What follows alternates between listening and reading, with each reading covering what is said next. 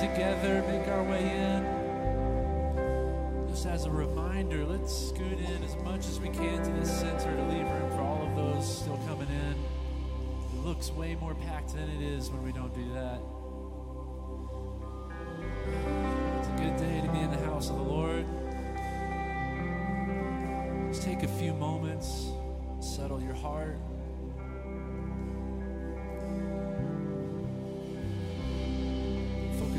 Attention on the Lord. God, we focus on you.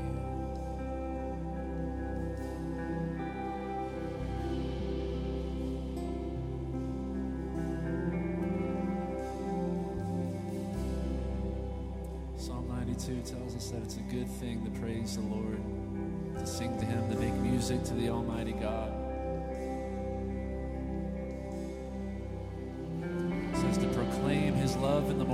His faithfulness by night. He is the exalted one forever. So, Lord, we exalt you in this place. We lift you high. We thank you for meeting us here.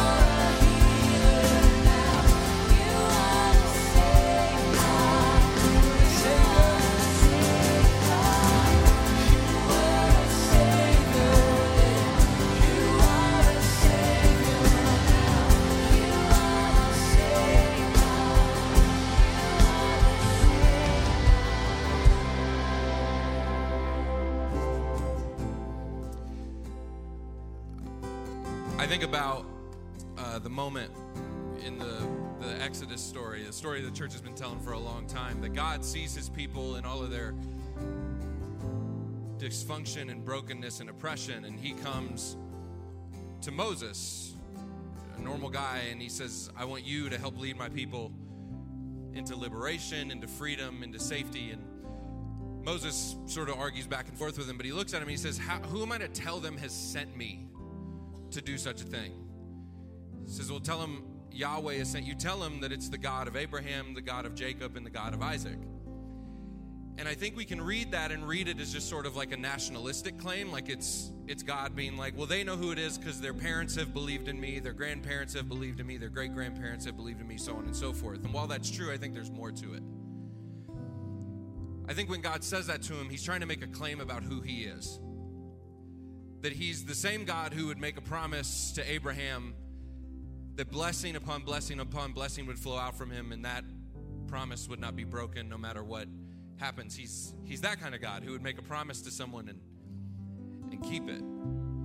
He's the same kind of God who would step into someone's life even when their life has gotten a little bit sideways, even when they've been mischievous, even when they've been somewhat dishonest, and He would help find a way to put it back together. He would be the same God who would show up in the, the life of a, a young girl in the middle of the Middle East and say that she would be the one who would bear the Messiah. He's the same God who would show up in the life of Someone like Nicodemus, a religious leader who has all the right answers about faith, but his heart has not yet been transformed. He's the same God who would show up in the life of the man who was injured and laying by a pool and, and invite him to get up and walk. I think God's statement is that he just keeps doing the same things over and over and over again. And I say that to some of you because you've been on the precipice of faith, of like tipping into it. And the thing that's been holding you back is I'm just not quite sure God could still do that for me. He's been doing one thing for a long time. I think for some of you, you're like Thomas at the end of the gospel, where he says, I'll believe that God could do all of these things if I could just put my finger in the holes in his hands. You know what God keeps doing? He just keeps showing up and says, Sure, you want proof? I'll be proof. So there are some of you who have been praying for things for a long time. You're praying for provision, you're praying for care, you're praying for you're praying for faith to grow. You're praying for the like sins of your life to be broken down and stripped down so that you too can walk in the life that God has for you. And today I just want to give you an invitation that as you pray those prayers right now, those prayers can tip you into faith. So, New Life East, would you open up your hands? Would you posture yourself in a posture of surrender, whatever that might look like for you? It, you might need to get down on your knees. You might need to extend your hands as high up as you can. But when we cry out, God, we need you, He hears it. And He keeps His promises, and He keeps delivering people, and He keeps bringing healing into people's bones, and He keeps bringing he keeps breaking generational dysfunction. This is the kind of God that we worship. So, would you cry out to God in the way that you need to? Would you pray the prayers that your heart need to pray this morning as we continue to sing this song? Would you be reminded that God hears you and that He is intervening?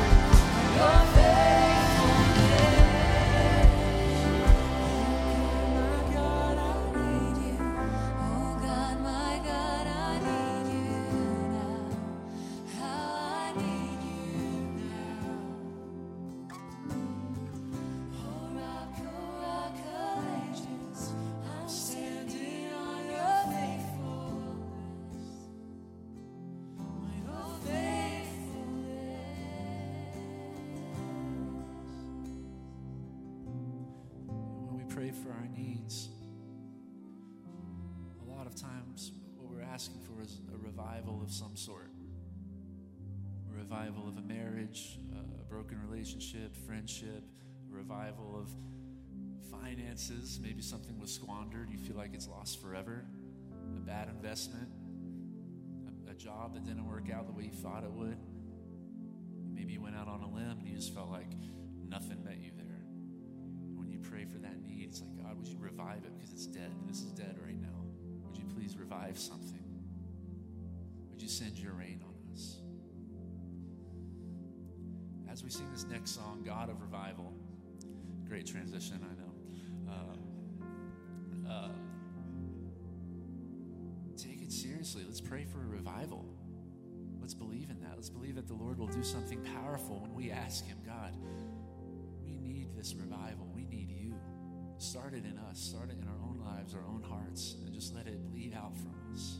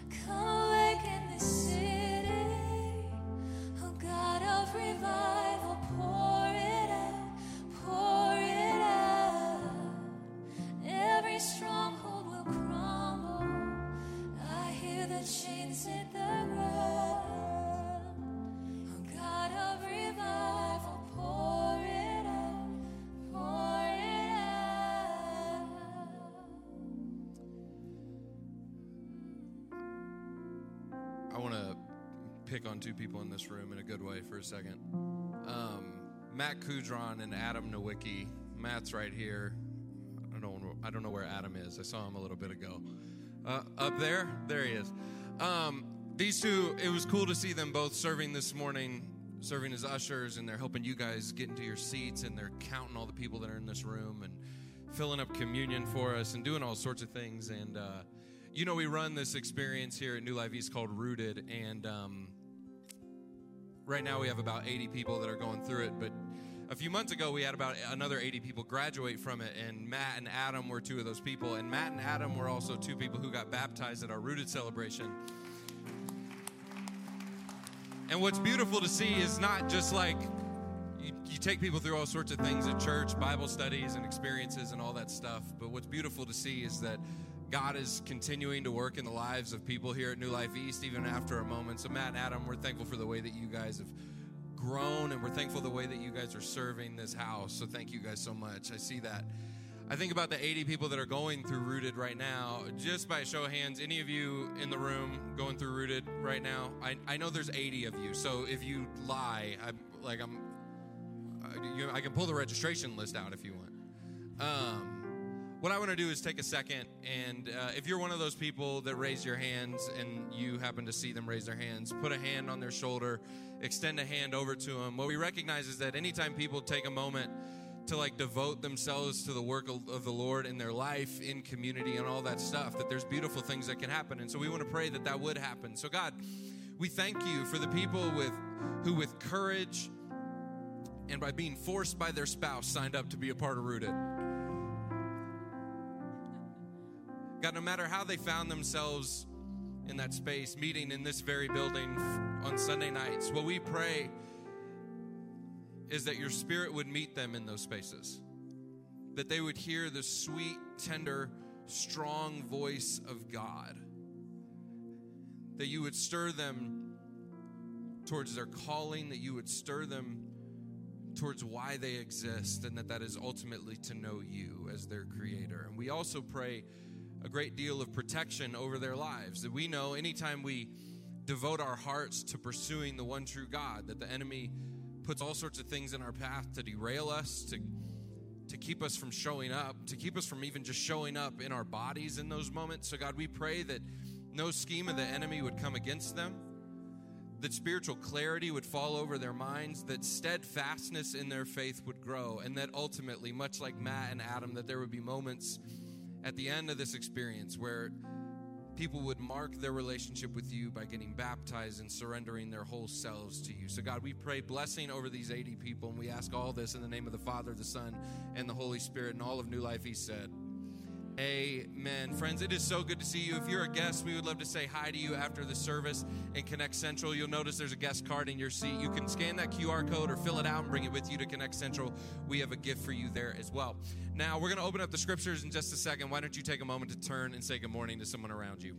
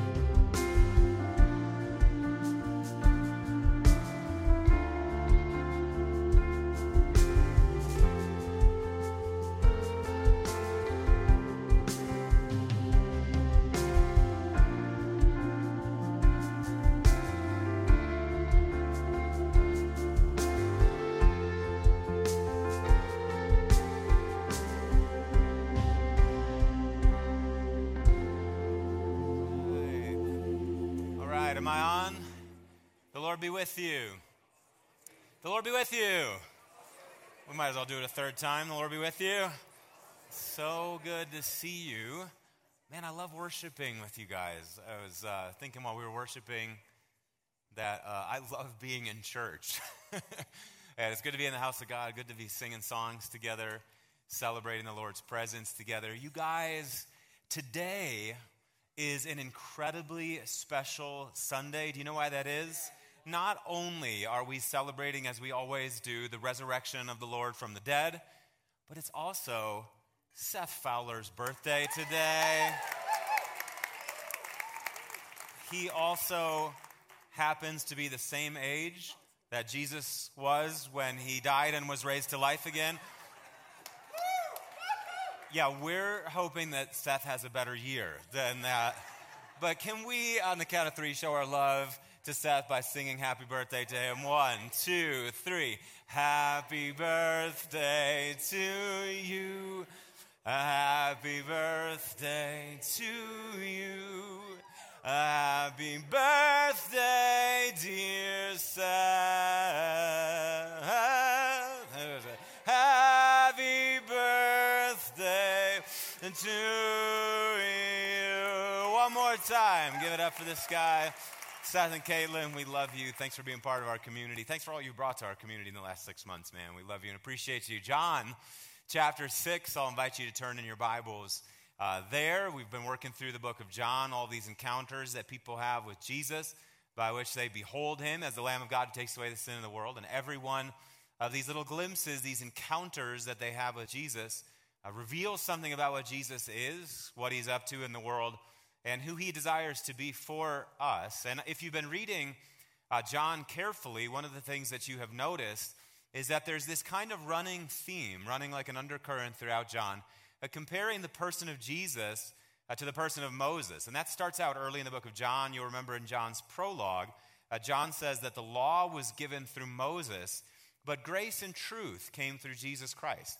So there's this whole kind of thing where as you're reading John, what John is trying to get you to do is to like compare what God did in salvation history with what God is doing right now. And that comparison will both yield uh, similarities, but then it also reveals key differences. And this chapter that we're coming to here, chapter 6, is one of the places where the similarities and the differences come out in full relief, and where that comparison between the ministry of Jesus and the ministry of Moses is really shown to be quite profound and obvious. So if you read the beginning, for instance, of chapter 6, the thing that you'll notice is that Jesus all of a sudden is feeding like 5,000 people. And that ought to hearken you all the way back to the book of Exodus. Remember? When God delivers his people up out of Egypt, they come to this moment where their bellies are hungry. We're going to talk about this a lot this morning. Their bellies are hungry. They cry out to the Lord. The Lord supplies them with miraculous bread. And all of a sudden, we see Jesus doing that in John chapter 6. And do you know what happens right after the feeding of the 5,000? In John 6, Jesus crosses a large body of water with his disciples. It's sort of like John is like, Exodus, Exodus, Exodus, like pay attention. Because what God did in salvation history in the past provides a kind of template for understanding what he's up to in the present moment. Without further commentary, John chapter 6, starting in verse 25, hear the word of the Lord. And when they found him on the other side of the lake, uh, they asked him, Rabbi, when did you get here? And Jesus answered and said to them, Very truly, I tell you, uh, you're looking for me not because you saw the signs that I performed, but because you ate the loaves and you had your fill. Do not work for food that spoils, but for food that endures to eternal life, which the Son of Man will give you. For on him God the Father has placed his seal of approval. Then they asked him, What must we do to do the works that God requires? And Jesus answered, The work of God is this, to believe in the one he has sent. So they asked him, What sign will you give that we may see it and believe you? What are you going to do, Jesus?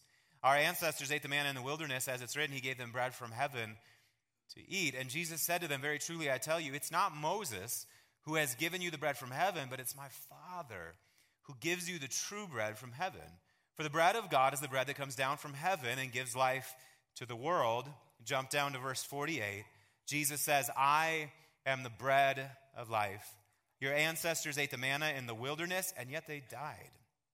But here is the bread that comes down from heaven, which any person may eat and not die. I am the living bread that came down from heaven. Whoever eats this bread will live forever, and this bread is my flesh, which I will give for the life of the world. Brothers and sisters, this is the word of the Lord, and all God's people said, Let's pray.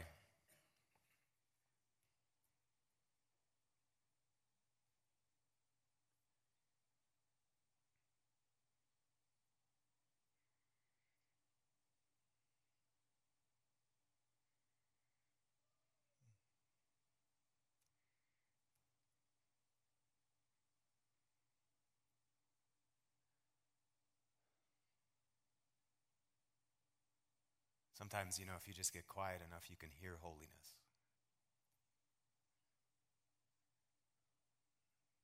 But God spoke to Elijah on the mountain. There was an earthquake, and there was wind, and there was fire. And the Lord wasn't in any of those things. And then the scripture says that after the earthquake and the wind and the fire, there came the sound of silence. And the Lord spoke to Elijah. Lord, I just pray, you know my heart here. There are times that I read the scripture in front of the people of God and I think, God Almighty, I don't even want to say anything.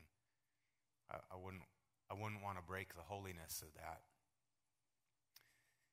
But I pray somehow, Lord, that you just help us in these moments speak words that don't disturb the silence of holiness. And that we would find ourselves as we speak before you and before one another. I pray that we would find that these words also are words of life. The words that I've spoken to you, Jesus says, they're spirit and they're life. And so we just pray that the words that are spoken here would be words of spirit and words of life. That where we need you, we would find you today. That where we hear you, we would hear, where we need to hear you, we would hear you today. And where we need to be convicted, oh God. Where our hearts need to be pierced for you and by you, that you would do that. We don't want to hide from you, and we don't want to tell lies before you. We want to hear your truth and we want to speak truth back to you because it's in the truth that we're free. Jesus said that. You'll know the truth, and the truth will make you free. So grant that, we pray. We thank you for these scriptures. We pray that the words now of the, med- of the preacher's mouth and the meditation of the hearer's hearts would be acceptable in your sight, O Lord, our strength and our Redeemer. In the name of the Father, and the Son, and the Holy Spirit, and all God's people said. I love this little moment with Jesus. He's just finished feeding the 5,000. By the way, scripture says it was 5,000 men, so that doesn't include women and children, so it's probably like 20,000 people were gathered together in the presence of the Lord, and they were hungry. And Jesus does this great miracle for them, and then he scoots with his disciples to the other side of the lake, and now they find themselves on the other side, and all the people were like, wait, where'd that guy go? You know, we like him, he's cool. And so they all find their way to the other side of the lake. And they're like, Rabbi, when did you get here? And he says this, verse 26 Very truly, I tell you, you're looking for me, not because you saw the signs that I performed, but because you ate the loaves and you had your fill. I want you just to ponder that for a second. You're looking for me not because you saw the signs that I performed, but because you ate the loaves and you had your fill. Do you know what brings us to Jesus? Do you know what brings us to God? It's always human need. It's always human need. And I love that Jesus acknowledges that in this text. That he goes, Look, the reason that you're like, you're not interested in me because of the spectacle that you saw. And you have seen some great signs. And a lot of these people have been following Jesus around from the very beginning of his ministry. So they've seen some really incredible signs. They've seen him raise people from the dead. Some of them saw water turn into wine. They have seen some pretty incredible, incredible miracles. But he goes, You're coming after me not because you saw all of these signs, but why? Because you were hungry and I gave you something to eat. Because you ate the loaves and you had your fill. Do you know that human need always brings us to God and that's not a bad thing? It's like the thing that I love so much about biblical faith is that for as much as it takes us into these sort of dimensions of experience of God that are far beyond our bodies, it never like loosens us from the reality of our bodies but it always keeps us in the reality of our bodies. Think about again the comparison with Exodus. The people of God, like where does biblical faith start in the scriptures? It starts with the people of God languishing in Egypt, and they cry out to the Lord in their distress. And what does He do? He saves them. And then they wind up in the wilderness, and their bellies are hungry, and so they cry out to God. And what does God do? He gives them bread. And then a little later on in Exodus, they're running around in the desert and they're thirsty. And so what do they do? They cry out to God, and God gives them water from the rock. And all throughout the Psalms, you see this too. I mean, the Psalms, when you read the Psalms, what's so beautiful about them is that the Psalms are not this sort of like ethereal spirituality up in the clouds. The Psalms are like, God. The waters have come up to my neck. I sink in the miry depths where there is no foothold. Oh God, I'm surrounded by these evil people. Help me, save me, oh Lord, for men hotly pursue me all day long. They're forcing me to restore what I didn't even steal. God, help. It's like human need always drives us to the Lord. Even think about the Gospels over and over and over again. They don't come to Jesus, first of all, because he's this spiritual teacher that has all these clever things to say. They come to him because their sons and their daughters have died and they need help. They come to him because they're demon possessed and they need deliverance. They come to him because they're hungry and they need food. They come to him because they're thirsty and they are not rebuked for this. They are not rebuked for this, nor are they told that they need to pivot off of that into something else or some other place, but they're fixed firmly in it. Think about the prayer that Jesus teaches us to pray Our Father who art in heaven, say a church. Thy, thy, where? As it is in heaven. And then what? Give us this day our daily bread. Right there, smack in the middle of the prayer that Jesus teaches us to pray. He says, What's your need? What's your need? And have you thought to bring it before the face of God? And the need, the human needs, can take so many forms. I think about Martin Luther, the great reformer, languishing away, a guilty conscience, plagued with these feelings of self hatred and the hatred of God. And he cries out to the Lord in the middle of his guilty conscience, and he finds a merciful God. That's a human need. But there are other kinds of human needs. I think about one of my favorite writers, a woman by the name of Mary Karr, was an alcoholic for a long time. And at one point, she messed her life up so bad, complete, hit complete rock bottom. And she ran into a woman of faith. And the woman said to her, Mary, have you ever considered crying out to God? Have you considered prayer? Mary was all kind of flustered by this. She goes, Why would I pray? Prayer is so stupid. Why does God need me to tell him how awesome he is for it? That was like her idea of prayer. And the woman says to Mary, Mary, you don't pray for God's sake, you idiot. You pray for your sake. And Mary goes, Well, what should I pray for then? She goes, I don't know. What do you need? And Mary goes, Sobriety. She goes, Okay, well, pray for that. Why don't you ask God to make you sober? Ask God to help you not continue to wreck your life with alcohol. She goes, Okay, I think I can manage that. She goes, Do you, do you have anything else that you have need of, Mary? Mary goes, Well, I need money. She's been out of work for a long time. The woman goes, Okay, well, why don't you ask God for money? So she starts this process of on the daily asking God, God, make me sober. And would you fill up my bank account? I need money. And she said within two weeks, not only had she gotten her sobriety on track, she had had it been in fits and starts over the years, but she got it back on track. But also, she said, I had these jobs just like come out of nowhere, like thousands and thousands of dollars. And she said, You know, as time has gone on, I've continued to pray and it's helped keep me sober. And I've also continued to ask that God would give me lots and lots of money. And the, the money prayer hasn't worked out as much as it did the first time around, but the sobriety has held out for me. I want to just ask you something, church, this morning. And we're just going to take a moment and pray here. What is your need? And I want you right now just to close your eyes. We're not done with the sermon, by the way. I got like other things I'm going to say to you. But it's good to pray sometimes, just right when the occasion demands it. What's your need this morning, church? Some of you have these really, I want you to actually just to take it and I want you to put it in your hands, like you're cupping your hands before the Lord. And some of you, this need, your need this morning is financial. You really do need money.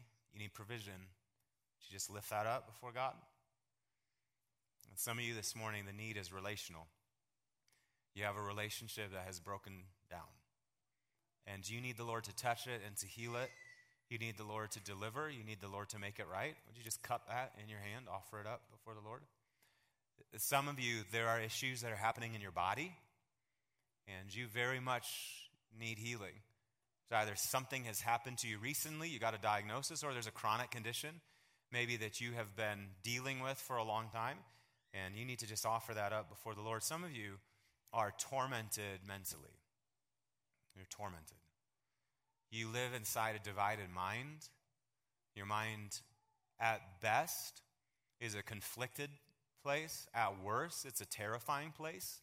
And you're scared to retreat into your mind and into your heart because of how scary it is. And that's your thing. So hold that up before the Lord. And so now, Jesus, you're the one who says, Truly I say to you, you're looking for me not because you saw signs, but because you ate the loaves and you had your fill. And so I pray that wherever we need provision this morning, I just pray that provision was, would come. I pray that jobs would come out of nowhere. I mean, like out of the clear blue sky. I'm praying that there would be breakthrough in bank accounts in Jesus' name.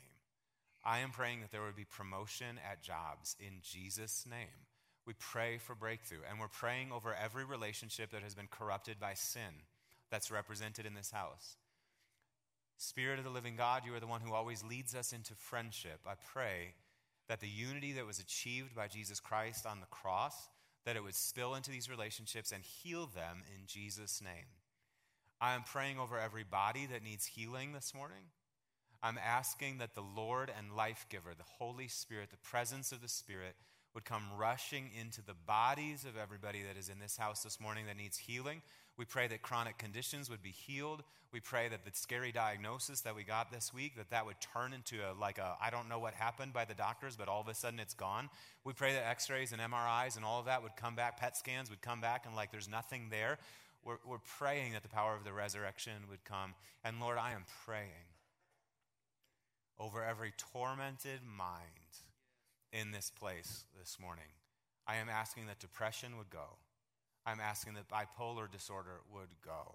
I am asking that all fear and terror and darkness would be far from your people in Jesus' name. We bind every work of the evil one and we loose the power of the kingdom of God over the people of God this morning. Grant it, we pray, in the name of the Father and the Son and the Holy Spirit. And all God's people said, we almost could go to the table right now, right? But we're not going to because I have more things that I want to say to you. But watch this.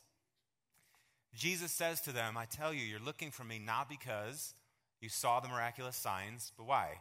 You ate the loaves, but you had and you had your fill. Then watch what he says here in verse 27. He says, Don't work for food that spoils. Everybody say food that spoils.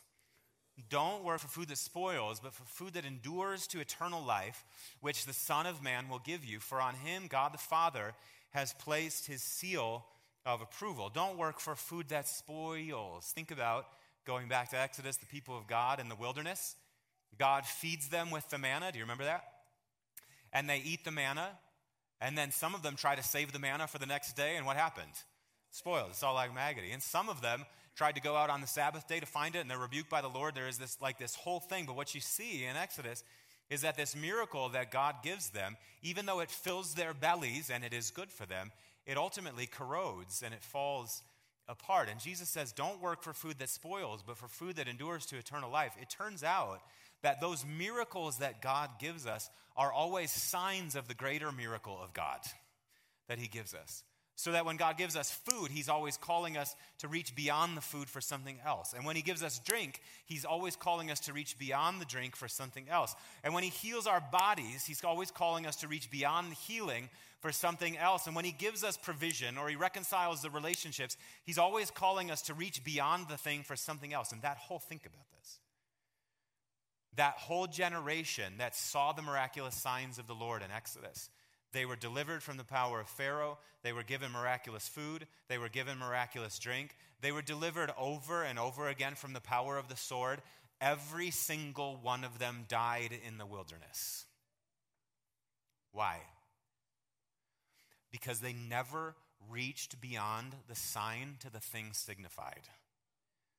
They never reached beyond the gift to the giver they were like people like here every single Sunday. We gather together in the presence of Almighty God, Father, Son, and Holy Spirit, and in the presence of one another. And we break bread and we dip it in the cup here and we take it in faith. It would be like If we were hungry and we were thirsty, you could come into this house this morning and we'd give you all the bread that you wanted to. Here, here, eat, eat all of this and drink all of it that you can. But you know, if you never ate this bread or drank this cup in faith, it avails you nothing beyond the bread and the cup, right? Somehow we have to reach beyond the provision and enter into relationship with the one who is the provider. And the big indictment that God lays at the feet of his people in the Old Testament is this Hosea 13, 6. But I have been, think about this. The Lord says, I have been the Lord your God ever since you came out of Egypt. You shall acknowledge no God but me and no Savior except me. I cared for you in the wilderness, in the land of burning heat. Verse 6 When I fed them, they were satisfied. When they were satisfied, they became proud. And then they forgot me. The relationship broke down. They only really reached out to God when their lives were ebbing away and they were in complete desperation. But the moment the desperation was over, the relationship broke down and they died in the wilderness. And do you know what I would love to be able to tell you? I would love to be able to tell you that I have never been guilty of that. When I think about my 40 or so years of walking with Jesus, I have had so many moments over the years where something would happen I'd be thrown into a crisis of some kind. Mandy and I would be thrown into a crisis of some kind. Something happening in our finances, something happening in our bodies, something happening with our families. And we would find ourselves all of a sudden kind of like reduced to your knees. Oh God, we need you. Our back is against the wall, and suddenly we're praying the prayers of the psalmist Save me, oh God, the waters have come up to my neck. Help, oh God, save me. We can't save ourselves. Please help us. And those moments, when you come to that place of desperation, what's crazy is even though you would never choose to be in that place of desperation, when you look back on it over a long period of time, what you realize is that there is a great gift in moments of crisis. And you know what the great gift is? It forces us to reach out in faith to the one that we should always be reaching out in faith to all the time. And the thing that often happens to us is that as God starts supplying our needs and filling the things that we're asking for, when we get every single thing that we ask, we forget the Lord who brought us out of Egypt, out of the land of slavery. And I want to say to you something to you this morning. There are some of you that are in this house this morning that you are in a place of great crisis and great desperation, and you think that you're in some disadvantaged position with the Lord because of it. I'm here to tell you with the Lord Jesus, blessed are the poor, for theirs is the kingdom. And blessed are those who mourn, for they will be comforted. And blessed are the meek, for they will inherit the earth. And blessed are those who hunger and thirst for righteousness, for they will be filled. There's something about being in a place of, God, I need you, that opens up your spirit. And all of a sudden, what you're doing is you're not just eating physical bread anymore, but you're eating of the bread of life, and it's satisfying you. You're in a privileged position. And there's also some of you in this room that you have been walking with Jesus all of your life, and you have done it right, and you have cried out to the Lord, and the Lord has provided for you, and He's given you things, and He's taken care of your life, and everything is together, and you are in incredible spiritual danger.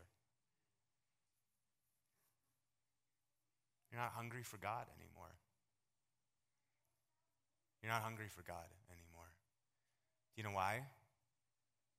Because you have too much money in your bank account to be hungry for God. You're not hungry for God anymore because everything is working for you. You're not hungry for God because you live in a big, amazing house. You're not hungry for God because you drive an amazing car. You're not hungry for God because everything is working. And to those kinds of people, do you know what Jesus says? Woe to you. I'm just quoting the gospel to you. Woe to you. You've already, you're already rich. You've already received your comfort. You're already happy. You laugh and everything is good. And you don't have any room in your life left for God.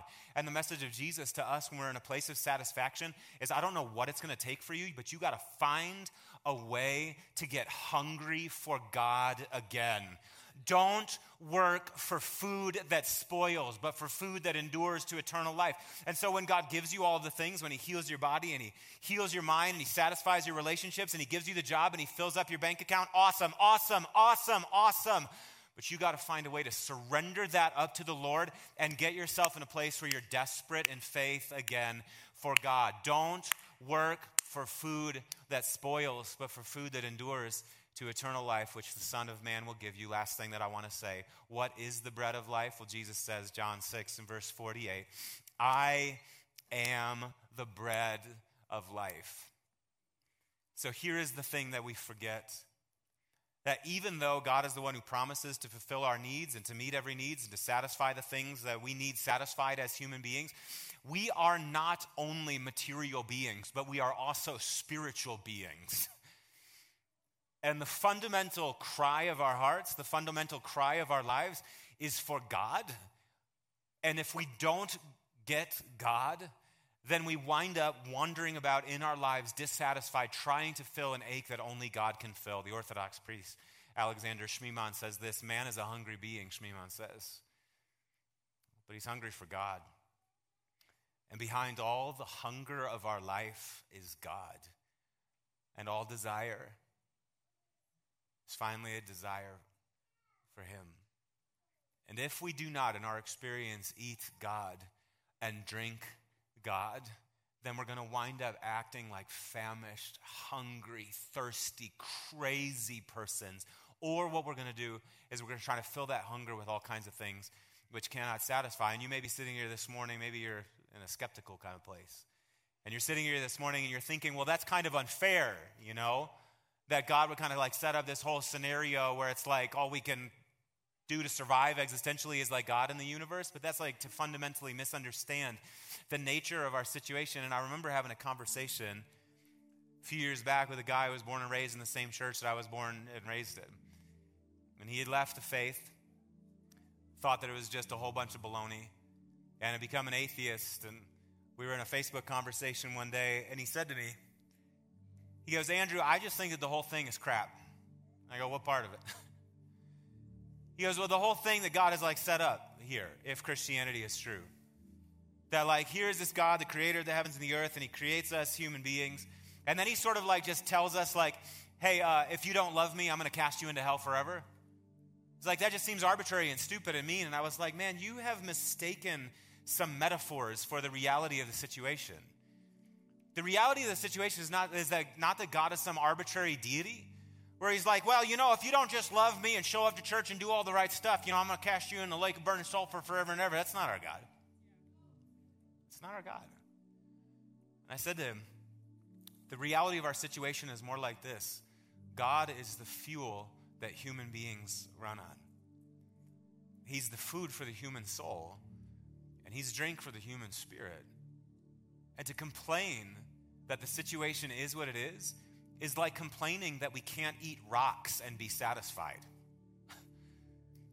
We are made to eat certain kinds of food. It's like complaining that we can't drink gasoline and, be, and have our thirst quenched. God has given us God's self. And he set up the human frame so that unless we get God's self, we are fundamentally dissatisfied. Jesus says, If you then, though you are evil, know how to give good gifts to your children, how much more? His classic teaching on prayer. Jesus says, How much more will your, will your Father in heaven give what? So, do you know that the greatest thing that God can ever give us is God's self? And the highest prayer that we can ever pray in our lives is God, give me yourself. And when we pray that prayer, we're not just praying to eat and drink of the presence of God one time, but we're praying to eat and drink of it all throughout the course of our lives, to be satisfied and built up and strengthened by the presence of God, which is why Jesus says that I am the living bread that came down from heaven, verse 51. Whoever eats this bread will live forever. Eats, not ate. Some of you, you have eaten the bread of life once, and it has been a really long time. And you're wandering around in your life now, hungry and thirsty and famished and dissatisfied because you it's like been so long since you've had a good meal. And this morning, the Lord invites us again to the table of his presence, which is spread with nothing less than the gift of himself and he's offering himself to you to eat and drink. Would you stand this morning?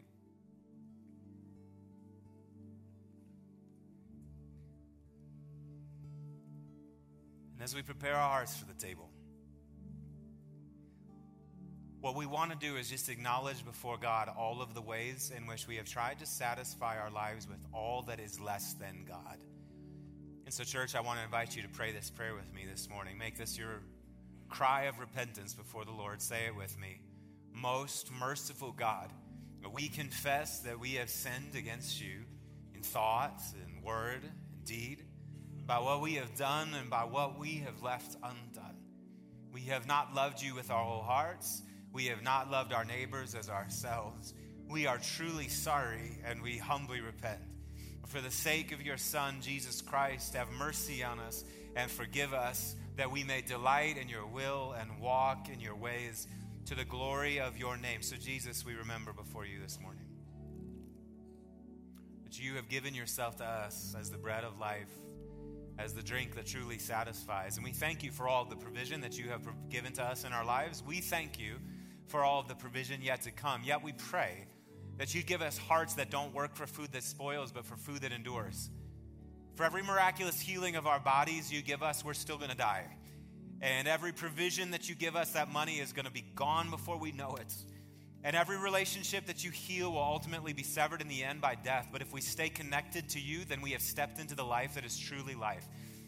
So we pray this morning at the table, you'd give yourself to us again and knit us once more into the fabric of eternity.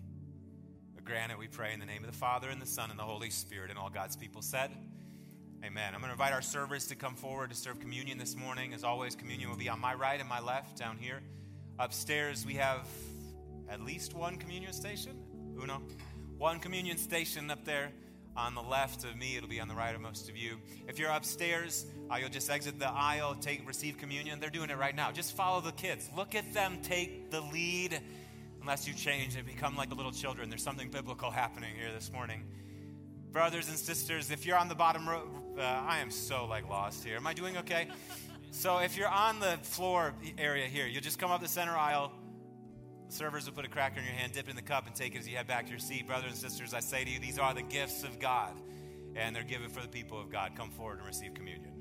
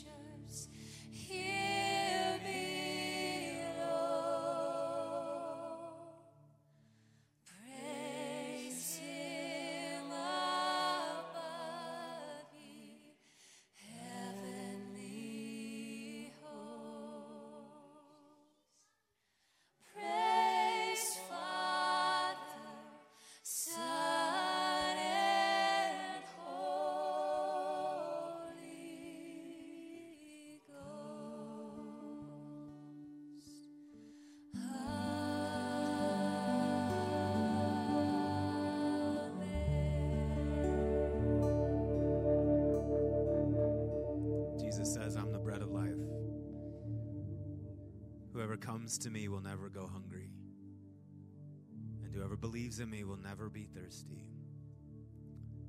Today we have eaten, we have drank of the presence.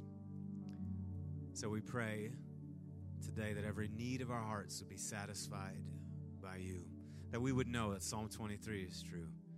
The Lord is our shepherd, and we lack nothing.